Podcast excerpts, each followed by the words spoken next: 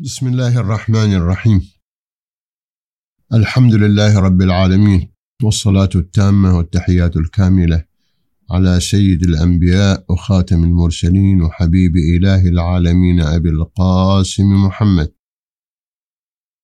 صلى الله عليه وعلى آله الطيبين الطاهرين ولعنة الله على أعدائهم أجمعين إلى يوم الدين والسلام على الأخوة المؤمنين الصائمين والأخوات المؤمنات الصائمات ورحمة الله وبركاته. قال الله العظيم في محكم كتابه الكريم قد أفلح من تزكى وذكر اسم ربه فصلى. آمنا بالله صدق الله العلي العظيم. حديثنا الختامي ونسأل الله حسن الخاتمة وجميل العاقبة. وخير العود إلى هذا الشهر وعبادته. نعرض فيما يتيسر موجزا لموضوعات ثلاثة. الموضوع الأول فيما يتعلق بأحكام الفطرة مجملا والموضوع الثاني فيما يتعلق بالتكريم الإلهي لعباد الله الصالحين. والموضوع الثالث فيما يتعلق بالسعادة واغتنام فرصتها. حديثنا الأول يلاحظ في هذه الآية المباركة صدر الحديث وجاء ذكر الزكاة قبل الصلاة. قد أفلح من تزكى وذكر اسم ربه فصلى. هذا الاقتران كما هو ملاحظ في القرآن غالبا أقيموا الصلاة وآتوا الزكاة يقرن بينهما. لبيان أن أفضل عبادتين روحية هي الصلاة ومادية اقتصادية مالية وهي الزكاة يجمعان في شيء واحد ما أحسن الدين والدنيا إذا اجتمعا. إذا كلاهما دين هنا. هنا في هذه الآية نظرا لما أهمية زكاة الفطرة لعل قدم حديثها قبل ذكر صلاة العيد ولما لمناسبات هناك. ليس الآن من الغرض الحديث عن ذلك بمقدار ما هو التركيز على المهم. هذه الزكاة يلاحظ في توصيفها أو في إضافتها زكاة الفطرة. يعبر عنها بزكاة الأبدان مقابل زكاة الأموال. هذا التشريع العظيم جاء في أهميته والحث عليه أنه من تمام الصوم. وهذا أمر لافت للنظر. عبادة مادية محدودة قليلة. مع ذلك تعتبر من تمام الصوم هذا الشهر الكامل الذي يصام كأنه لو لم يختم في أمره بالزكاة لكان صوما ناقصا. إذا من تمامه أن يكون مختوما بهذه الزكاة. روايات في المقام آه، عجيبة وطريفة ومهمة. جاء في بعضها ومن لم تؤد عنه خيف عليه الموت في سنته. ولعله عنوان زكاة الأبدان. يصير أيضا حفظ الأبدان. وقد ذكر حتى في تعليل الفطرة أنها على الفطرة عنوان الخلق الخلقة أو ما يتعلق بذلك من جملة معاني. وجاء في رواية أخرى لافتة أيضا وهي عن مولانا أمير المؤمنين عليه السلام. وإن الله فرض في أموال الأغنياء أقوات الفقراء. فما جاع فقير إلا بما متع به غني. لا تقبل الصلاة من مانعها. طبعا تلاحظون أن الحديث مهم ربط النوع من التسبيب الإلهي الله. يرزق من يشاء بغير حساب وهو رازق الخلق أجمعين. ولكن أيضا أراد لعنوان للرزق أن يكون بهذا النوع من التداول بين الناس وبما يوجب ذلك من أواصر الرحمة من دفع الشح من المعاني السامية الكبيرة الجلية في واقع الأمر في هذه الناحية. ولهذا هنا مسؤولية كبيرة ما جاع فقير إلا بما متع به غني. الله فرض عليك ذلك. يعني هذا فرضه وهذا وهذا رزقه. أراده أن يكون من طريقك يستطيع أن يرزق من يشاء آه، بغير حساب وهو القادر على كل شيء. ولكن أراده أن يكون بهذا الشأن ولهذا له أهمية خاصة أن يكون الإنسان آه، صائما وأن يكون مصليا وأن يكون مزكيا. إذا معنى بذلك يمتثل أمر الله في كل شيء أراده منه. ليس فقط فيما لا مؤنة عليه. وهنا قد يستبطل الأمر شيء من الشرك الخفي أنه الصلاة أنا لا أخسر فيها شيئا إلا بذل هذا الجهد. أما المال وإعطاء المال من جهدي المال من عرقي فكيف أعطيه غيري؟ وكأنما ينسب تحصيل المال إلى نفسه ولا ينسب أنه رزق أعانه الله وقدره الله وقواه الله على تحصيله وأراد دفع نسبة منه إلى الفقير. على كل حال الحديث في ذلك كثير وكثير. آه، نكتفي بهذا المقدار من هذا الحد في هذا الموضوع. مقدارها المعروف عند الفقهاء والكثير منهم أنها آه، ثلاثة كيلو تقريبا. لاحظت أن السيد المرجع الفقيه السيد الحكيم أدام الله ظله يقول بأنها ثلاثة وأربعمائة وثمانين جرام والأحسن زيادة شيء قليل. يا سيدي قول خمسة وريح الناس بعد. على كل حال جعلها بهذا المقدار. خب الإعطاء لمن يقلده واضح يعني. الفقهاء الآخرون آه، ذكروا كما قلنا ثلاثة كيلو هذا المال الذي جعل بهذه الكيفية آه، وبهذا الحد. له شروط أن توفر الشروط آه، قبل الغروب أو مقترنة بالغروب. فيجب على الإنسان المكلف البالغ العاقل الذي يملك قوت سنته أن يدفع عن كل شخص هذه الكيال الثلاثة أو ما ما يختاره منها فيدفع قيمتها عن نفسه وعن كل من يعوله. أولاده بناته آه، زوجاته آه، العامل الذي يكون من ضمن عياله. هنا تحديد دقيق أن يكون من العيال مو يعني فقط ضيف مرة ويفطر وبيطلع. هذا لا يعد من عياله. آه، ربما يكون من عياله وهو ليس معه في بيته إذا كان هو الذي ينفق عليه ومجعول في ضمن عائلته. فمن يكون من عياله مسلما كان أو كافرا يعني آه، خادما آه، مقيما ولدا صهرا زوجة كل ذلك يدفع عنهم عن كل واحد منهم ذلك المقدار. هذا أمر من أمورها شأن من شؤونها. قلنا بأنه إما دفع العين من أحد أشياء من القوت الغالب من الحنطة من الشعير من التمر من الزبيب أو ما يكون قوتا غالبا كما هو متعارف عند الناس. عينا يعني من ذات العين أو قيمة. يعني حدد الآن أنا أريد أن أخرج آه، الرز أبو خمسة أريل. إذا معناه يصير علي على الشخص الواحد 15 آه، ريال. لو أراد أنه أقل من ذلك فاختار نوعا من الحنطة أو نوعا من التمر آه، أو حتى الرز المتعارف ويكون قيمته أقل أيضا يدفع القيمة الأقل آه، فبحسب ما يختار.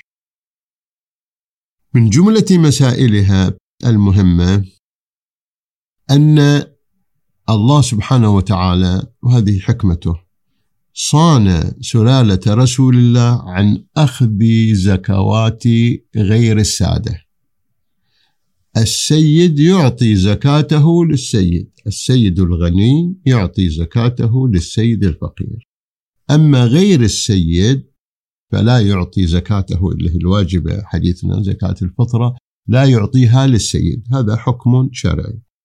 المقياس في المعطي. فالمعطي رب البيت المعطي المعيل إذا كان سيدا يجوز أن يعطي زكاته وزكاة كل من يعولهم حتى من غير السادة إلى السيد. لماذا؟ لأنه هو المعطي فالاعتبار بالمعطي. آه، لو كان المعطي غير سيد وزوجته سيدة أو ضمن عياله من هو سيد آه، ممن يعولهم ففي هذه الحالة لا يعطي زكاتهم إلى آه، السادة. لماذا؟ لأنه هو ليس بسيد. إذا الملاحظ هو السيد. الجملة الأخيرة في هذا المقام ولا سيما في ما نعيشه من وضع أن المسألة ماكو داعي وهالقلق كثير وهالغلبة فالحين واحد يتصل وكأنما سنة الحكم فيها زكاة الفطرة مختلف عن أول. لا. الوضع الآن الذي نعيشه نسأل الله أن يرفع عنا وعن كافة المؤمنين البلاء ويرينا الفرج والرخاء. آه، يمكن أن تعزل زكاة الفطرة من ليلة العيد بما أنه قد يكون ما يتأتى أن توصل إلى الفقير يوم العيد مثلا وقبل صلاة العيد فتكون معزولة لوحدها لا تخلط بغيرها. تعنون أنها بعنوان أنها زكاة. ثم بعد ذلك حينما يتأتى إيصالها إلى الفقير أو إلى العالم فتعطى. وقد ذكروا بأن الأولى فيها الرحم يعني الرحم ولا سيما إذا كان جارا والجار أيضا وملاحظ بالنتيجة أن هذا المال الكثير الذي يجتمع وإن كان من مقدار قليل ولكن لاحظوا آه، مئة ألف مئتين ألف ثلاثمائة ألف شخص بيدفع عنه. مثلا في قطيفنا أربعمائة ألف خمسمائة ألف واحد بيدفع ثلاث كيلوات أو, أو مقدارها مبلغ كثير إذا اجتمع. سيول من النقط لو فرض لاحظنا أن السادة الموجودين هم جمعوا صدقاتهم ولاحظوا السادة الآخرين فإن ذلك فيرتفع بذلك كثير من العوز. يعني, يعني ذلك ينفع كثيرا. وهذا أثر جلي يلاحظ في تشريع الأحكام الشرعية.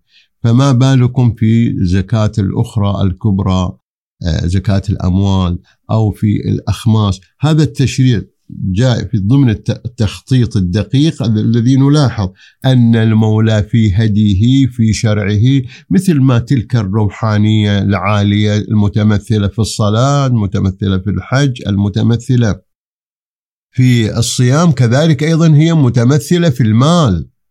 وأراد الله أن يكون ذلك وأراد أن يكون اختبارا. ولهذا قد يكون واحد يصلي حاضر يصوم السنة كلها حاضر يصلي كثيرا يحج كل سنة لكنه في مقام البذل بعنوان أنه واجب.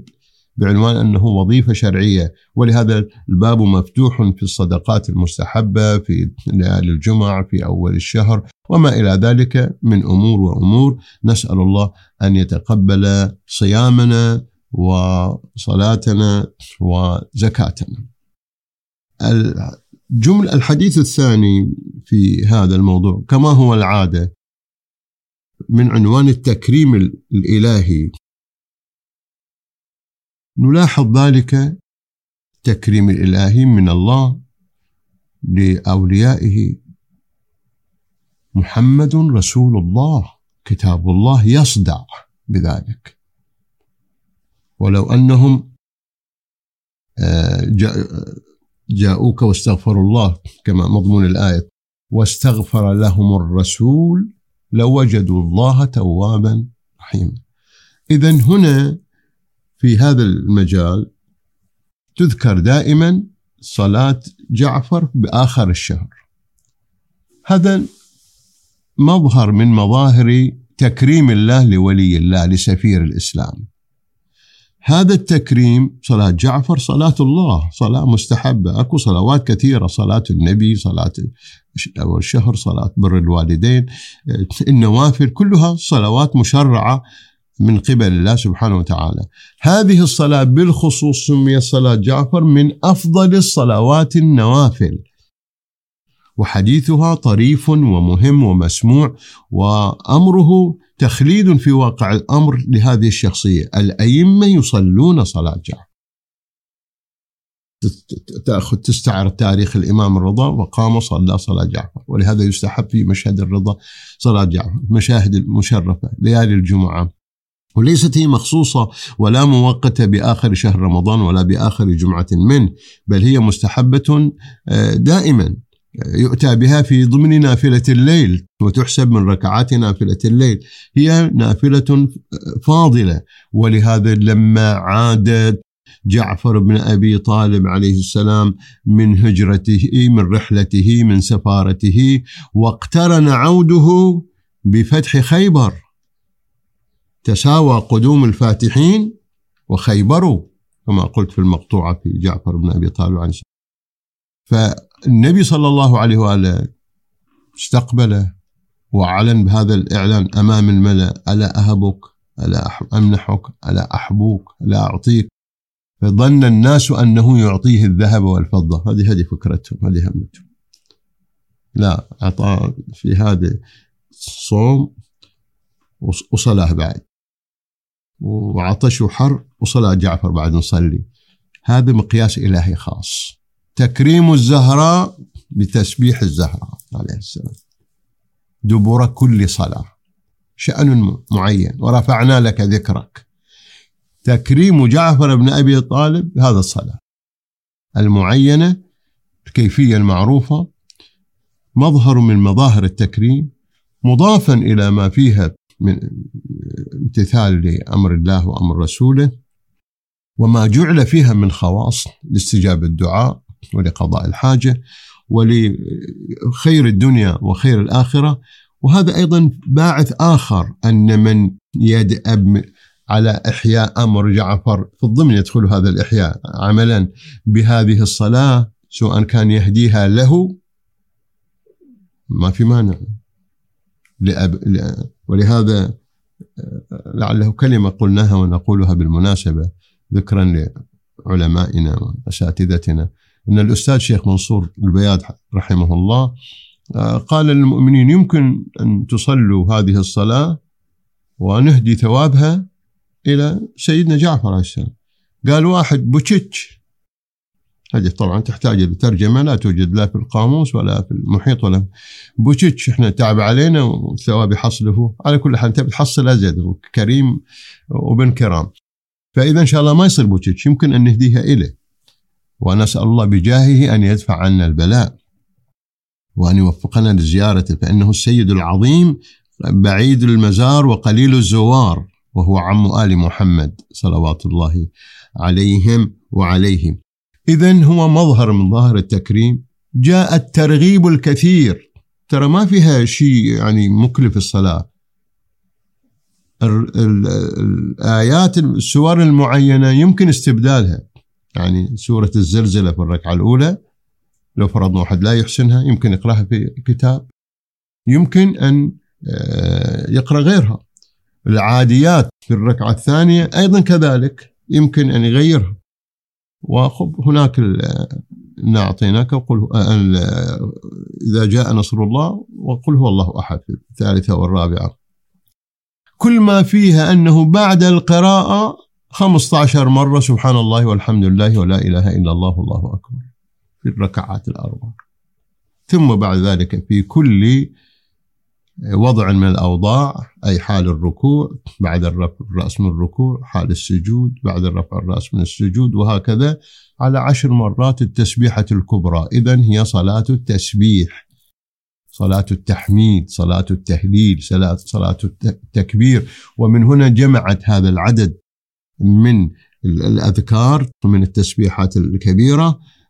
واقعا الأمر فكأنما الإنسان في كلها وهو والصلاة كذلك لهج بذكر الله، لهج بتوحيد الله، لهج بتهليل الله، لهج بتكبير الله سبحانه وتعالى وهذه بركة من بركات سيد من عظماء سادات المسلمين وسفير الإسلام ولا غرب. جعفر بن أبي طالب وما أدراك ما أبو طالب صلوات الله وسلامه على روحه الطيبة ونفسه الكريمة وعقله الكبير وسلام الله على علي بن أبي طالب وسلام الله على آل أبي طالب وعلى آل محمد ولذكرهم صلوات. اللهم صل على جملتنا الأخيرة هي اغتنموا الفرص فإنها تمر مر السحاب. الفرصة بطيئة العود سريعة الفوت. كل ما يأتي على الإنسان من يوم فهو فرصة عمر. فتغتنم الفرصة من الشؤون المهمة ولعلها يعني تصلح أن تكون تفسيرا ألا بذكر الله تطمئن القلوب؟ أن يكون الإنسان المؤمن ملتفتا غاية الالتفات إلى أن ما يقدر عليه ويقضى من أمر الله فهو خير له لأن الله عدل لأن الله حكيم لأن الله رحمن لأن الله رحيم لأن الله يحب خلقه. إذا ما يصيبه من أمر فبعين الله وبقدرته وفي مصلحته حتى لو لم يرتاح لذلك الإنسان ويظنه أنه ثقل عليه. جملة من الشؤون وما عسى أن نقوى أو نقدر على شيء. جملة من الشؤون وكثير الشؤون لا حول لنا فيها ولا قوة. وإذا مرضت فهو يشفين والذي يميتني هو الذي يحيي. إذا ما قدر على الناس من أمر حديث المرض والجائحة كما يقال. بما جرت وبما آه، شغلت بال الناس وشؤونها الاقتصادية والسياسية والاجتماعية والصحية وفي كل أمر من الأمور. جدير بالإنسان المؤمن أن يلتفت إلى أنه تحت رعاية الله وتحت رحمة الله. شيء خارج عن إرادته يمكن أنه عليه أن يحتمي عليه أن يتقيد بالآداب الأمنية الصحية. هذا جانب. جانب الآخر وهو كل الأمر بيد الله أولا وأخيرا جانب الدعاء جانب التعلق جانب الاستفادة والانتفاع من هذا الشهر. يعني يكون الإنسان في هذا الشهر قد قرأ من قرآن الله آه، قد قرأ من الأحاديث قد قرأ من الأدعية قد قام بجملة من الصلوات وهي كثيرة. إذا هذه ينبغي أن يكون نتيجتها تحصيل وتحقيق السعادة يعني بنى روحه بناء إيمانيا. إذا كان له عقل إذا كان له روية إذا كان يعني شهر رمضان مو شهر جوع. شهر إرواء للروح. شهر يعني تنمية للعقول تقوية للإيمان. ومن هنا الروايات تقول فإن الشقي كل الشقي من حرم غفران الله في شهر رمضان. إذا معناه السعادة في تحصيل المغفرة. إذا لم يغفر له في هذا تتضاعف الرقاب التي تعتق من النار في كل ليلة وبما لا يعد وفي كل جمعة وفي ليلة القدر وفي آخر الشهر. كل ذلك رحمات من الله متواليات. إذا جدير بالإنسان أن يتعرض لرحمة الله تعرضه لرحمة الله بهذا النظر بصيامه الخالص بعباداته بتداركه بما فاته بصلته لرحمه. إحنا جملة من الأشياء نتصور أن حدود الدين ونواميس الدين ومقدسات الدين تتمثل فقط أن نصلي وأن نصوم صلاه جعفر ويوم العيد وكذلك أيضا ليلة القدر. أعزائي فلنلتفت. ربما تكون أعمال ليلة القدر في جملتها مستحب من المستحبات آه، يوم العيد صلاة العيد في زماننا مستحب من المستحبات صلة الرحم قد تكون واجبة بر الوالدين واجب. لا يقارن بهذا وهذا. مو واحد تماما كمن يعنى بالعمرة ويترك الحج الواجب. يعنى بالزيارة ويترك الحج الواجب. هذه غفلة. إذا هنا من الحقوق المهمة التي ينبغي أن تراعى وهي عامل من عوامل التوفيق بر الوالدين. الإحسان إلى الأهل. الجيران. أحسن إلى من أساء إليك صل من قطعك. الإحسان إلى الزوجة. خلينا نلتفت إحنا تماما شهر رمضان وهالعناء يعني بتكسب الله بجميل على إنك أنت صايم وكذلك أيضا بتتنكر لجميل أهلك عليك. أنت تريد طعام آه، لذيذ وطيب ومع ذلك أنت تقابل ذلك بنمط من الشدة بنمط من العنف ولا سيما صاحب حرارة المزاج ومعاشر المدخنين، اذا ينبغي أن يلتفت إلى هذه الناحية التفات مهم، الأخذ بأسباب السعادة اغتنام هذه هذا الشهر العظيم. دورة روحية تربوية إيمانية على مدى ثلاثين يوم كاملة لو في صخر تأثر. بس ساعات تصير عقل الإنسان أشد من الصخر. ويقرأ في هذه الآيات يستمع المحاضرات آه، يقرأ يسمع المواعظ. هالرافد العظيم النهر العظيم السلسال الرقراق المنهل العذب الأدعية في ليلك ونهارك في تعقيب صلواتك. تقرأ اللهم أد عنا حق ما مضى من شهر رمضان واغفر لنا تقصيرنا فيه وتسلمه منا مقبولا ولا تؤاخذنا بإسرافنا على أنفسنا واجعلنا من المرحومين ولا تجعلنا من المحرومين. وهكذا في تلتفت جعلنا اللهم في هذا الشهر الشريف من عتقائك من جهنم وطلقائك. هذا قلناه من الكثرة حتى الله قال آه، يعني واجد علي. يعني طفشت عيشتي بغفر لكم وانتهينا.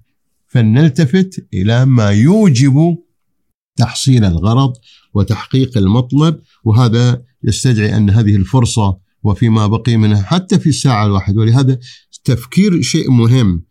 استمرار على الطاعة الاستمرار عليها معنى الإنسان عنده قابلية. 16 ساعة ممسك. أكثر من ذلك لا يأكل شيئا ولا يشرب شيئا. إحنا الآن قاعدين عندنا ثمان ساعات إفطار وعندنا 16 ساعة أو أكثر صوم أو أقل من ثمان ساعات يصير إفطار. إذا هذا الجدير الإنسان أنه يلتفت إلى أنه عنده قدرة في الأشياء التي يريد أن يمتنع عنها. آه، عنده إرادة إذا أخلص لله العبادة. وهكذا في كل شأن من الشؤون. وجملة أخيرة وما أكثر العبار فيما أقول أنا ولا معتبر. ما أقل المعتبر لا ولا معتبر. الآن لاحظنا أن العالم كله ملفوف بهذا. شنو هالخبصة؟ إلا دهمت العالم غيرت وضعه قلبته رأسا على عقب. إذا واحد يعتقد بالله هذا فعل الله. الله يرفع ذلك. هذا قدرة الله. فيروس لا يرى ولا يحس. طبعا حتى ما يوفق له الأطباء من اختراع هذا أيضا من لطف الله ومن إقدار الله. آه، ومن رحمة الله. ونفس الأمر البشر بين حين وآخر يحتاجوا لإصدارات تنبههم. أوتعي أوتعي افهم مو حجر. في كل وجودك. ولهذا من الأشياء وليس حديثنا الآن يتسع لذلك بس أشير إشارة عابرة. لما نقرأ دعاكم نقرأ جملة من الأدعية اللهم اغفر لي الذنوب التي تهتك العصام، اللهم اغفر لي الذنوب التي تنزل النقام، اللهم اغفر لي الذنوب التي تغير النعام. اذا معنى ذنوب العباد عامل من عوامل استمطار الشر كأنهم يستمطرون الشر. ولهذا الدعاء استمطار للرحمة والخير. أما المعصية فإنها سبب من من أسباب ورود الشر ورود البلاء. اولا وأخيرا معرفة الإنسان موقع أنه عبد من عبيد الله جدير به أن يصنع بما يليق بعبوديته. إنسان من هذا الخلق الموجود المميز عليه أن يظهر إنسانيته في في نفسه مع زوجه مع أهله مع أسرته مع مجتمعه مع الخلق أجمعين. هذا هو عنوان الإنسانية. وهكذا يكون الإنسان ملتفتا إلى واقع حاله وإلى مستقبله بل وإلى ما مضى منه. كثير من آبائنا شفنا إحنا شلون نلف الموضوع لا فواتح لا لا صلاة جماعة تقام لا فواتح تقام لا أفراح لا حسينية لا زيارات كل ذلك بسبب عارض هذا البلاء. الدعاء له أثر في رفعه كما هو محسوس لا أقل أن هذا انقطاع العبد إلى مولاه وهذه قدرته بالإضافة إلى وظائفه الأخرى. إذا من الأهم بمكان أن نعتبر غاية الاعتبار في كل شأن من شؤوننا وفي كل أمر من أمورنا وما أجل الله وما أكرمه وما أعظمه وما أرحمه جعل لنا هذا الشهر عبادة تقوى إصلاح وكل مائدة مائدتها وكل عطائها منه ومن أوليائه. خريج مدرسته. أساتذة مدرسته الإلهية. المربون الإلهيون. ولهذا في قرآنه وفي أدعية الصحيفة السجادية وفي مفاتيح الجنان وفي سائر المواعظ وفي سائر التوسلات بهم إلى الله بالمعصومين بالواجهاء عنده يكون هذا الإنسان محفوف الإنسان المؤمن, المؤمن محفوف بهذه الخيرات. نسأل الله سبحانه وتعالى أن يرحمنا برحمته الواسعة وأن يغفر لنا ذنوبنا وأن لا يجعله آخر شهر صمناه توجهوا إلى الله دائما وأبدا القرآن بين أيدينا وعلى رؤوسنا ونقرأه كثيرا ترى شريك القرآن أيضا موجود. يرعى شؤوننا السلام على مولانا صاحب الزمان وشريك القرآن إمام الإنس والجان. هذا من مصيباتنا العظمى غيبته عنا عدم تشرفنا بلقائه. إذا فلنخلص له الدعاء بتعجيل الفرج بأن الله سبحانه وتعالى يدفع به البلاء عنا فإنه العروة الوثقى وإنه رحمة الله. وأنه القرآن الناطق فنسأل الله بحقه وبمقامه وبمقام آبائه وبحق القرآن العظيم وبحق هذا الشهر الكريم وبمقدسات الله سبحانه وتعالى. نسأل, نسأل الله سبحانه أن يرفع البلاء عن البلاد والعباد كافة وأن يرنا جميعا الرخاء والنعماء بحق محمد وآله الأولياء. اللهم اجعلنا في هذا الشهر الشريف من عتقائك من جهنم وطلقائك من النار وسعداء خلقك. اللهم احفظ مراجعنا ارحم اللهم الماضين سلم الباقين. احمي حوزاتنا احمي حوزة الدين. اللهم أصلح ما فسد من أمر ديننا ودنيانا. اللهم اجعل خير أعمالنا خواتمها وخير أيامنا يوم نلقاك. ولا تمتنا إلا على رضاك تقبل منا هذا الميسور. بقبولك الحسن الجميل وأستغفر الله لي ولكم ونسأل الله التوبة وأن يعيدنا وإياكم في أمن وإيمان وسلم وإسلام وعافية مجللة في المال والأهل والولد وأن يحفظ لنا ديننا ودنيانا وبلادنا والحمد لله رب العالمين وصلى الله على محمد وآل بيته الطيبين الطاهرين.